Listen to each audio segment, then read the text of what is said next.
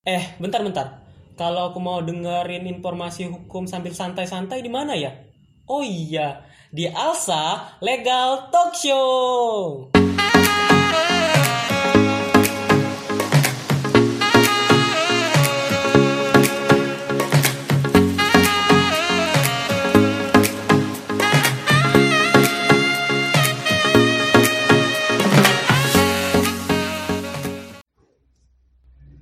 Oke, assalamualaikum warahmatullahi wabarakatuh. Waalaikumsalam warahmatullahi wabarakatuh. Eh, baik teman-teman, kita kembali lagi di episode 2 Alsa Legal Talk Show. Eh, Alsa Legal Talk Show ini akan membahas tentang bagaimana perkembangan dari kejaksaan, terutama dari kejaksaan eh, Oganilir dalam menjalankan tugas baik penuntutan, baik da- dalam persidangan atau tidak di masa pandemi ini. Kenapa kami dari Alsa LC Unsri me- ingin di episode 2 ini dari Kejaksaan Negeri Oganilir sebagai narasumber karena baru-baru ini saya baca dari website maupun artikel di Kejaksaan Negeri di bawah Kejaksaan Tinggi Sumsel itu untuk yang pertama kali melaksanakan sidang pidana umum melalui telekonferensi itu salah satunya Kejaksaan Oganilir Eh, merupakan kehormatan bagi saya Pak dan Ibu bisa diskusi langsung atau mewawancarai terkait dengan hal ini. Mungkin saya sebagai pem- eh, pembawa acara Muhammad Haris ingin mensilakan Bapak dan Ibu mungkin memperkenalkan diri, diri terlebih dahulu. Terima kasih uh, Dek Haris ya. Haris. Kami manggilnya adik saja supaya lebih akrab. Jadi saya Aditya Gunawan, Kajari Ogan Ilir. Sebelah kanan saya ini Pak Evan Abduredi, dia kasih intel. Kemudian sebelahnya itu Lydia Desrika, kasih tindak pidana umum yang memang mengurusi terkait perkara pidana umum yang sidang online-nya beliau. Kemudian sebelah itu kasus uh, namanya Paramita, kasubsi di penyidikan di Pidum. Jadi uh, saya bisa sampaikan awal mula uh, sidang online ini kan karena ada apa namanya keterpaksaan kita harus melakukan uh, social distancing ya uh, jarak jarak uh, jaga jarak gitu. Tidak bisa kita lakukan kalau misalnya kita harus ketemu dengan terdakwa, terdakwa kita hadirkan, kemudian juga kemarin itu ada uh, surat dari Dirjen Pemasyarakatan selama pandemi ini tidak boleh uh, ada tahanan yang keluar sehingga kami kesulitan bagaimana dengan penanganan perkara. Perkara ini kan ada satu ada gibat uh, tegakkan hukum meskipun langit akan Hmm. runtuh seperti begitu. Jadi karena ada kondisi seperti itu, bagaimana kita cara berhukum? Saya pakai istilah pinjam istilah Pak Sacipto Raharjo Siap.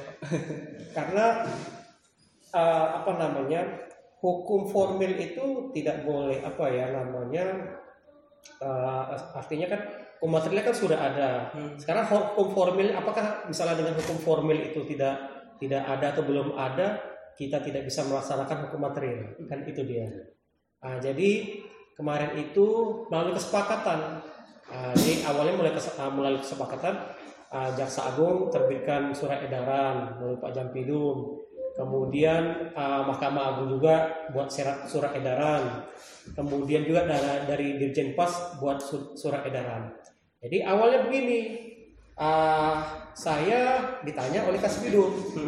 Pak bagaimana kita ini sidang sidangnya? Ah, saya bilang begini saja itu ah, secara spontan aja waktu itu. Secara spontan waktu itu habis acara video conference dengan Kejagung kalau salah atau dengan Pak Kajati juga jadi waktu itu kita mulainya kita coba. Jadi waktu itu kita langsung coba connect dari kita kontak-kontakan ah, kita ah, LP dengan pengadilan. Ah, jadi waktu itu kalau tidak salah yang menjadi apa namanya itu pengadilan atau kita ah, pengadilan ya? Ah, pengadilan menjadi ah, adminnya. Ah, admin ini ah, kita pakai sarana zoom. Ah, meskipun belakangan ada persoalan-persoalan kata zoom ini tak aman apa kan. Hmm. tapi ah, sidang ini kan ah, secara umum kan sifatnya terbuka untuk umum. Nah, tidak ada yang diharap rahasiakan kecuali ada perkara-perkara tertentu. Jadi Ah, makanya kami putuskan nggak ada masalah kalau misalnya apa, kan, ah, apa ah, menggunakan sarana Zoom itu. Lagi pula gratis kan. Iya. Dan alhamdulillah setelah dites itu ah, connect, kami langsung bersidang. Memang masalah. agendanya hari itu jadwal sidang. Ya, kami langsung bersidang.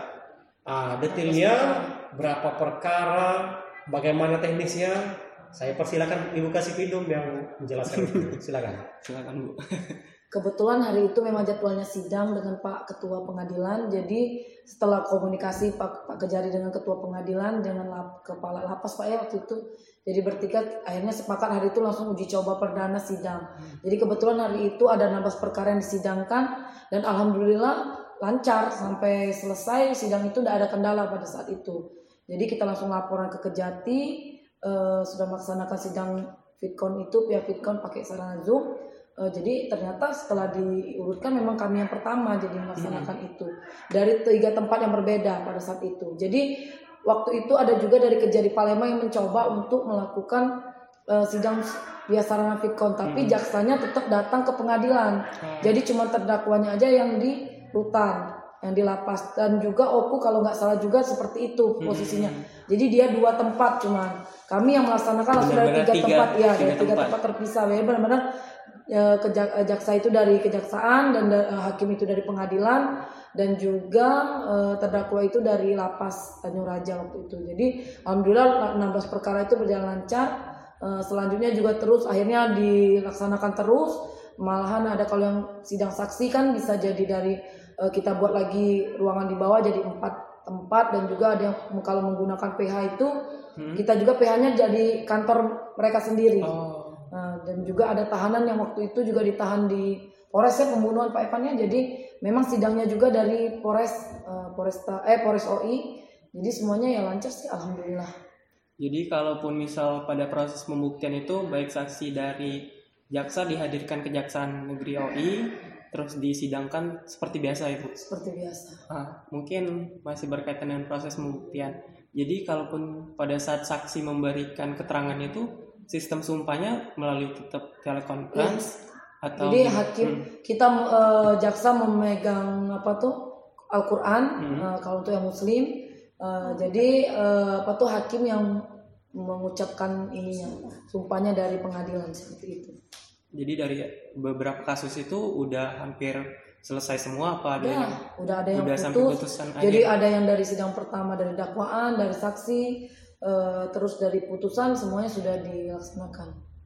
Jadi pada saat proses sidang telekonferensi itu ada nggak Bu, terkait kendala misal ataupun ada keuntungan dari kejaksaan sendiri atau bagaimana terkait lebih detailnya? Pak, saya pegang. Kalau Hmm. apa namanya asas peradilan ah, apa Oh, namanya peradilan pidana ini kan murah, cepat, ringan. dan se- ah, Eh, sederhana. sederhana. Ya murah, ini murah sekali.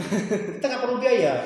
Saya hitung-hitung sekali kita sidang itu bisa 2 juta kita habis. Hmm. Ah, untuk pengamanan. Oh, bensin untuk apa namanya uh, biaya ini uh, pengamanan bisa dari uh, uh, Polri dari kejaksaan kita juga ada Hmm. petugas kita kemudian biaya apa uh, minyak kita Oh ya transfer. ah, biaya transport Hmm. kadang-kadang sampai malam kita harus keluarkan uang lembur jadi minimal 2 juta sekarang enggak kita nggak perlu pakai biaya karena wifi kita sudah ada Hmm.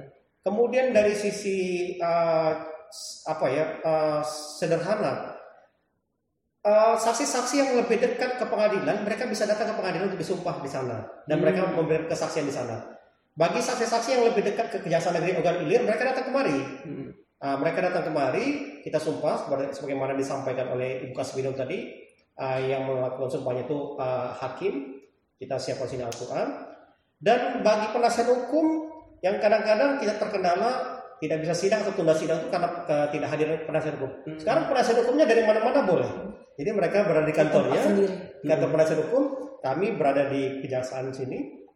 Uh, tahanan tidak keluar uh, sehingga tidak berpotensi untuk menularkan apa, uh, jadi mereka tetap aman. Dan hakim juga stay di apa di pengadilan. Jadi asas peradilan cepat, murah dan bias, uh, sederhana Sederhana. ini muncul di sini. Hmm. Jadi kalau saya lihat sekali lagi pinjam istilah Pak Sascipto Raharjo itu cara berhukum kita ini sudah uh, maju. sudah maju. Iya, iya.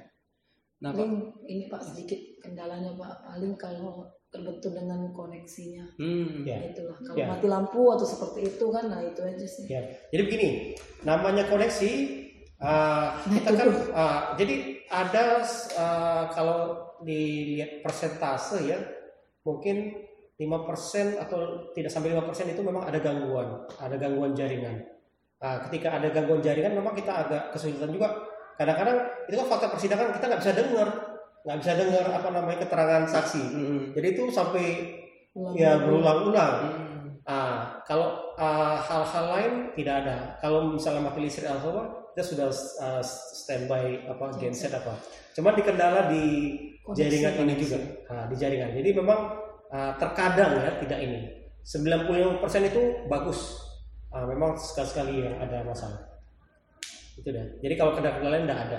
Barang bukti pun nggak perlu kita apa kita misalnya barang bukti narkotika kan kita tempatkan di sini kita perlihatkan barang bukti itu. Jadi sama seperti sidang eh, sidang di fakta persidangan, cuma memang kita tidak bertatapan langsung. Nah, kalaupun seperti Bapak jelaskan tadi kan sidangnya eh, terbuka untuk umum. Ya. Nah, kalaupun dari masyarakat ataupun dari pihak terkait ingin menonton persidangan itu bagaimana, Pak? Memang selama ini kalaupun mereka misal mau nonton apa ke uh, persidangan sebenarnya bisa saja hadir di uh, pengadilan karena kan sidangnya kan di pengadilan. Oh iya, iya. Nah, memang selama ini uh, saya juga tidak monitor apakah ada yang tapi saya rasa ada juga Hmm. ada yang apa namanya uh, masyarakat menyaksikan. uh, yang menyaksikan Hmm. mereka datang langsung ke pengadilan. Ah, yang ke pengadilan itu ada ada juga. Eh, kalaupun pertanyaan selanjutnya Pak ini di luar dari peradilan. Jadi selama pandemi ini eh, baik kegiatan yang dilaksanakan Kejario ini ada kendala kah atau ada hal-hal yang diuntungkan seperti di persidangan tadi kan eh, tiga azas yang tadi Bapak jelaskan lebih terlaksana. Tapi di luar pengadilan yang melitigasinya bagaimana Pak? Penuntutan atau berkasnya atau gimana? Ya, Atau kita kan uh, sidang itu kan istilahkan uh, rangkaian dari proses uh, peradilan pidana ya. Hmm. Sebenarnya sebelum sidang itu kan ada namanya misalnya terima laporan, Mm-mm. uh, kita teliti laporan, uh, diselidiki, lakukan penyelidikan, Iya. penyidikan, pemberkasan. Mm. Nah, tentunya kalau dilihat dari sisi itu ada jelas ada kendala. Mm. Kenapa ada kendala? Uh, kita sampaikan seperti ini ya. Uh, ketika misalnya kita minta keterangan seorang, kita tidak tahu kalau hanya selama ini kita hanya cek suhu badan, Mm-mm. tapi sekarang juga kan banyak orang yang orang tanpa gejala apa kan dia ini. Nah, itu kita juga khawatir juga. Hmm. Ah, jadi sepanjang bisa ah, kita lakukan misalnya ah, pengumpulan data atau keterangan yang bisa melalui virtual saja, kita maksimalkan itu. Tapi kalau memang harus harus ah, apa? Ada juga satu perkara itu, itu perkara pembunuhan. Waktu itu memang ah, apa namanya hakimnya yang mohon supaya waktu itu sidangnya di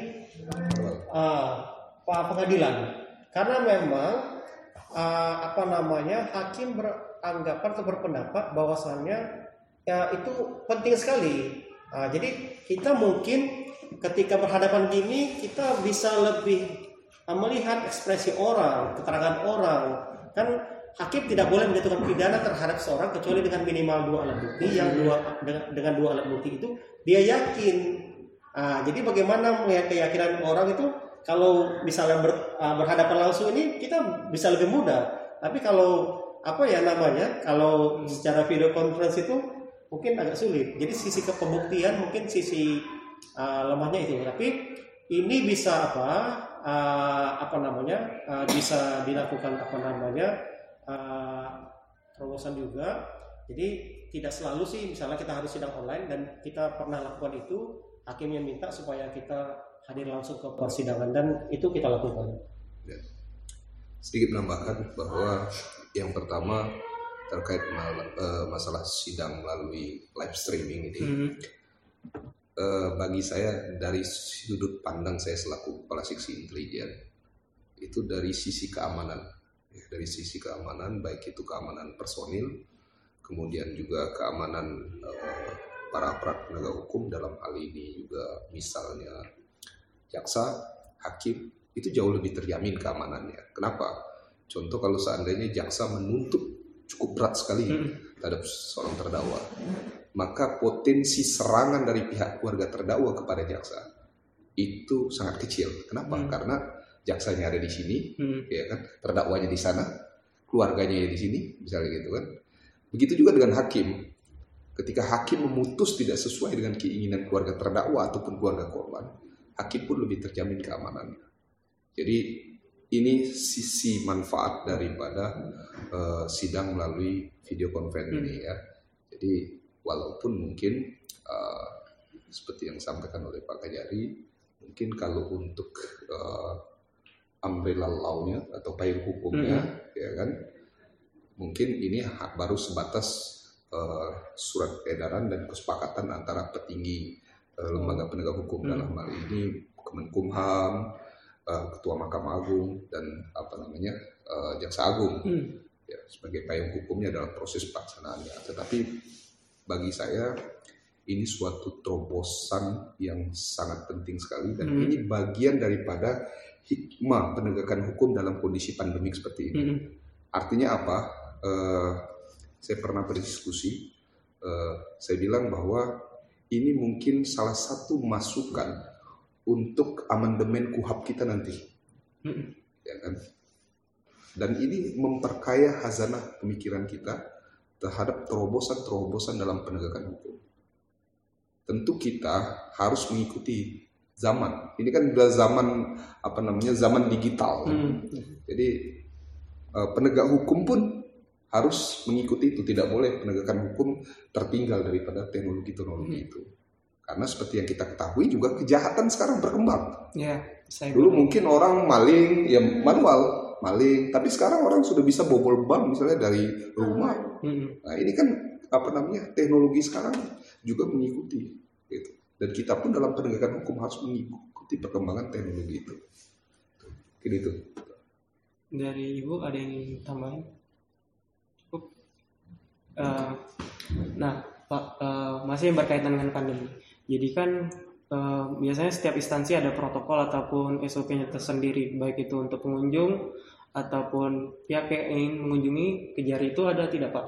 Seperti eh, cuci tangan yang sudah disediakan di depan atau ada hal-hal yang lain yang mungkin bisa di share sama teman-teman kemungkinan ada aja masyarakat yang mendengar ataupun mahasiswa yang kemungkinan bisa ada juga kejaksaan mungkin ada pekerjaan atau hal-hal yang mungkin yang berkaitan dengan kejaksaan Ya, di luar itu ada kita siapkan uh, tempat cuci tangan karena kita punya satu akses masuk saja. Jadi semua orang sebelum masuk itu silakan cuci tangan, kita siapkan sabun, ada apa namanya, ada tisu juga. Kemudian yang datang kemari uh, seperti adik tadi datang kemari, apakah dicek suhu? Mm-mm. Nah, kita cek suhu, paling tidak kita mengetahui seseorang itu kalau dia lewat batas normal misalnya lebih dari 37,5 derajat uh, suhu badannya, uh, kita akan rekomendasikan atau kita koordinasi dengan uh, dinas kesehatan. Di sini ada gugus uh, gugus uh, tugas COVID juga, uh, supaya disarankan uh, di apa namanya Ditunda. di di Hmm. apa namanya tidak tidak masuk ke tempat kami tidak masuk ke tempat kami itu bukan berarti dilarang tetapi untuk menjaga uh, teman-teman yang ada di sini itu supaya uh, tidak tidak Tidak. uh, tidak ke- kemungkinan tidak Kemungkinan tertular tidak tertular. ya ada yang nitip pertanyaan. Hmm. Jadi sebaiknya kami sebagai mahasiswa hukum kan rata-rata mahasiswa sekarang nih pada diliburkan. Ah, saran dari bapak-bapak atau ibu-ibu, bagaimana sih kami tetap produktif atau pesan yang ingin disampaikan baik kepada mahasiswa hukum atau masyarakat pada umumnya? Silakan. Ah, jadi kami di penegak hukum kami juga mahasiswa ini. Saya mahasiswa juga. Ah, ini bapak ini mahasiswa juga. Itu ibu tuh mahasiswa juga ini ah, jadi kita sama ah, kami ini mahasiswa juga. Jadi ah, penegak penegak hukum juga. Ah, cuma kami kebetulan kan kuliahnya hari Sabtu. Dan selama ini kuliahnya juga online. Ah, kuliah online tugas-tugas juga online. Menurut saya efektif. Dan bagaimana cara kita mengisi waktu banyak hal-hal positif sebenarnya Ah, dengan begini tadi kami ada buat uh, dinamika kelompok. Itu juga berkat pandemi ini juga ada hal baik juga. Hmm. Karena dengan apa namanya uh, kita sering buat tugas, sering nulis, uh, uh, maka kita mudah-mudahan terbiasa. Jadi saran buat uh, adik-adik mahasiswa kalau memang lagi libur atau apa, sekarang kan sudah eh, apa namanya Era uh, digital. era digital. Sumber-sumber belajar tuh banyak dari apa. Hmm. Jadi ya manfaatkan waktu ini dengan produktif ya membaca, menulis. Ya membaca kemudian menulis. Kalau hanya baca saja lewat. Tapi kalau uh, baca tulislah sehingga dia bisa uh, bermanfaat. Itu dia. Dari Bapak dan Ibu yang lain? Ya, yang jelas pesan saya terhadap adik-adik mahasiswa Pak Kajari ini mahasiswa S3 di Unsri juga. Saya mahasiswa S2 di Unsri dan Ibu ini juga mahasiswa S2 di UIN. Ya. Kalau itu juga mahasiswa tuh S2 dulu, tapi sudah selesai ya. Jadi artinya begini, eh, kita harus tetap produktif dan jangan pernah berhenti berpikir. Karena kata Descartes itu saya berpikir maka saya ada. gitu. Jadi kalau kita tidak pernah berpikir maka kita sama dengan orang yang sudah mati. gitu. Itu pertama. Yang kedua terkait masalah eh, sidang melalui eh, sarana live streaming seperti sekarang ini. Sebenarnya ini menarik untuk menjadi bahan kajian adik-adik mahasiswa. Mungkin ada adik-adik mahasiswa yang tertarik untuk menulis skripsi tentang ini. Saya rasa ini cukup bagus sekali karena belum ada satu orang pun yang menulis skripsi tentang ini. Dan nanti ini bisa menjadi masukan, rekomendasi ke depan untuk eh, apa namanya eh, penegakan hukum kita ke depan misalnya. Dan ini harus kita terus kembangkan dan kita harus terus belajar. Jangan pernah berhenti untuk berkarya. Ibu? Kalau Enggak tahu ya. Nah, Alsa itu kan nasional ya, Iya, Nah, sudah. kebanyakan kegiatan akan lebih baik kan kalau sekarang kan sudah nonstop ya, udah Iya. berhenti. Ya baiknya diskusi lewat media sosial kan ada Mhm. grup Alsa juga ada. Iya. Ya berbagi informasi, berbagi ilmu, berbagi eh, apa sih ide-ide baru untuk ke depannya juga akan lebih baik gitu. Jangan sampai mandek di rumah cuma dengar kuliah online udah selesai nggak mungkin kayak gitu juga Iya. karena kan kalian juga pengen cepet lulus juga ya kalau bisa ya ko- koordinasi dengan dosen-dosen misalkan untuk judul bener kata bapak misalkan untuk judul skripsi yang nantinya kalian akan punya banyak waktu lah ini untuk di rumah untuk nulis judul. Kalau misalkan yang lain-lain kan bisa tanya-tanya senior itu bagaimana ke depannya nanti kalian setelah kuliah itu kan butuh kerja gitu. Iya. ya belajar dari rumah untuk mempersiapkan itu juga nggak masalah gitu. Gitu aja Nah, tadi kan Ibu itu udah menjelaskan tentang kerja, Pak. Eh, ini pertanyaan mungkin banyak dari mahasiswa hukum. Sebenarnya apa sih yang harus dipersiapkan mahasiswa hukum setelah lulus ingin masuk atau kerja di kejaksaan juga itu seperti apa, Pak? Tips sederhananya atau eh, saran mungkin? Mungkin beda-beda ya. Hmm. Saya mungkin beda uh, dengan Pak Evan uh, masing-masing. Nanti mereka ceritanya. Kalau saya jujur, saya bilang dulu saya apa pun saya lama. Hmm. Ah, saya pernah masuk ya, coba di kejaksaan. Ah, ini ke- kali kedua. Ah, pertama nggak lulus. Ah, terus coba ah, TNI nggak lulus juga. BRI nggak lulus juga. Ah, saya pernah melamar di Pertamidas ah, apa? Cuma nggak tahu apa dipanggil tuh.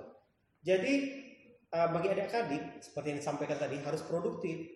Ah, kita nggak boleh ini kita sudah diberi akal kita sehat punya ah, apa badan kita nih sem- sempurna ya kenapa kita tidak bisa menghasilkan atau produktif Iya.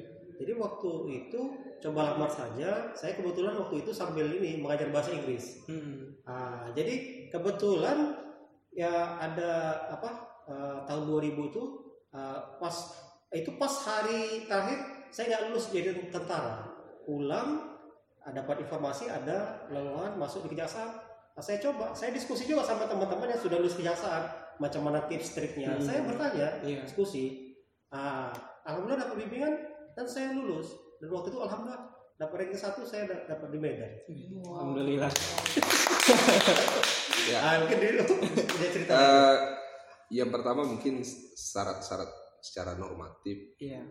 Ya tentu kalian harus memiliki IPK yang memenuhi syarat. Mm. Ya, kalau di kejaksaan itu 2,75 kalau nggak salah ya untuk akreditasinya minimal B ya kan. Tapi kalau dari Unsri insya Allah bisa. Cuman ya IPK tadi minimal kalau standarnya 2,75 Minimal di ya kalian tiga lah gitu kan. Iya.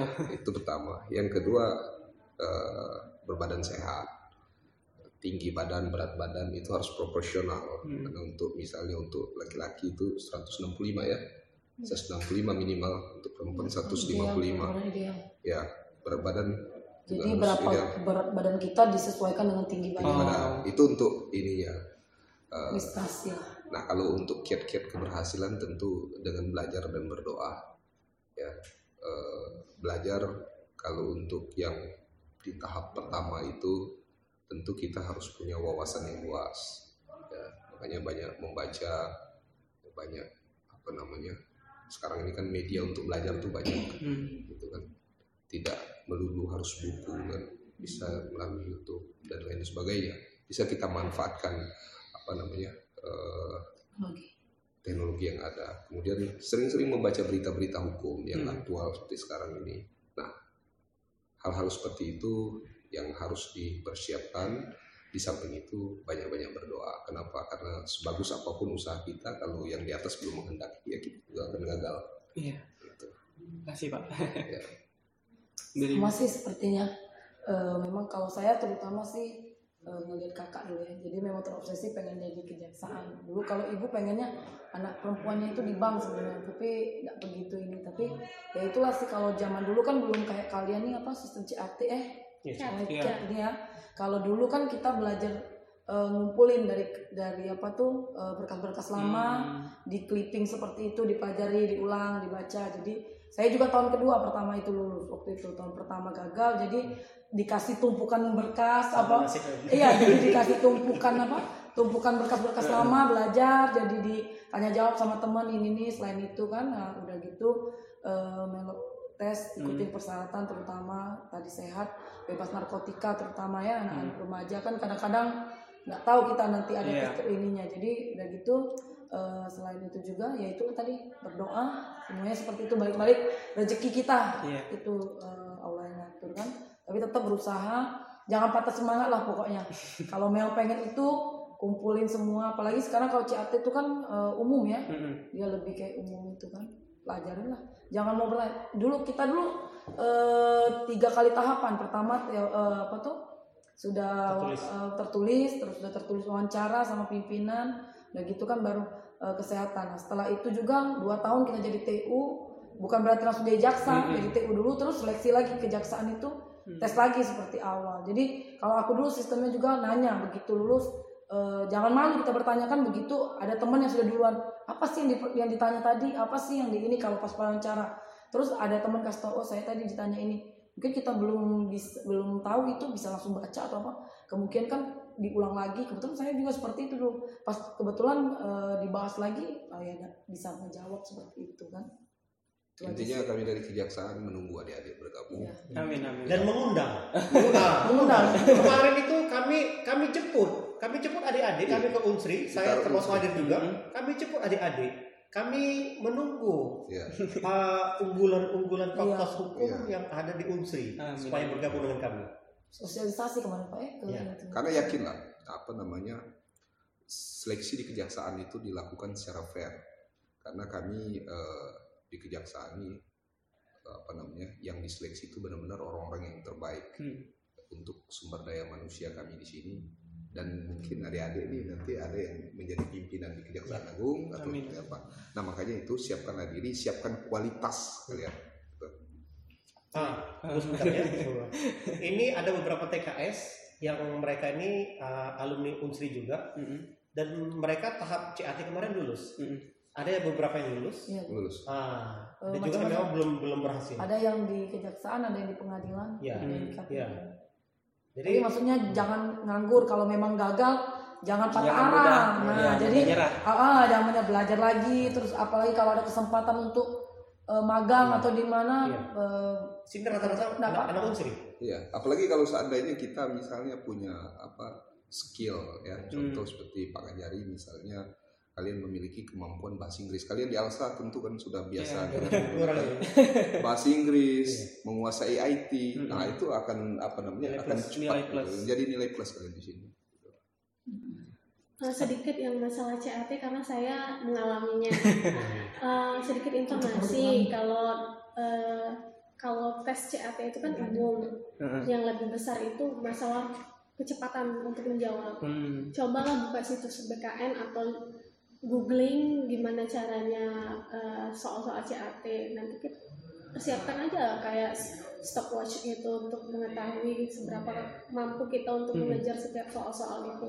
Kalau untuk kemampuan bidang hukum ya dasar-dasar hukum ya seperti yang di ke apa dipelajari Pelajar perkuliahan kampus kalau nggak mengenal instansi yang akan dimasukin itu Hmm. lebih penting juga karena tanpa mengenal kita nggak tahu kan Tak kenal maka tak sayang. ah iya benar. Tak kenal maka tak sayang saya juga dua kali.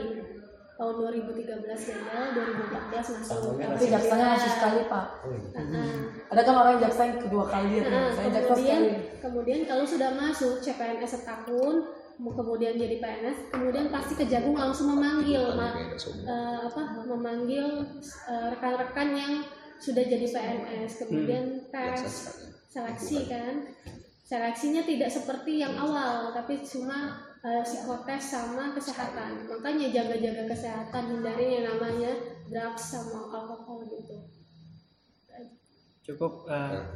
sekian pak Eh, Ya. sebelumnya saya mewakili Alsa Sumsri berterima kasih untuk kesempatannya serta informasi dan edukasinya Eh, saya ucapkan terima kasih wassalamualaikum warahmatullahi wabarakatuh Waalaikumsalam warahmatullahi wabarakatuh. Sambil minum dulu nih. Nah, ini kebetulan lebaran nggak ada kuih. Kalian tuh undang Pak Kajari pakai bahasa Inggris yang ini tuh. Aduh.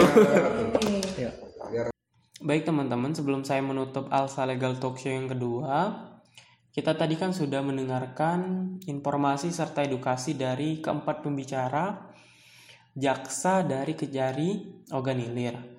Nah, dari keempat tersebut salah satunya itu ada alumni kita, alumni Alsa Elsium Sri, yaitu Mbak Mita atau Mbak Paramita tadi. Eh, beliau di Alsa menjabat sebagai sekretaris umum pada kepemimpinan direktur Mbak Nia Volter. Nah, hal ini semoga bisa memacu semangat keanggotaan Alsa Elsium Sri untuk tetap aktif dan bisa seperti Mbak Mita menduduki posisi di kejaksaan seluruh Indonesia. Sekian dari saya. Wassalamualaikum warahmatullahi wabarakatuh. Alsa Aulis Biwan.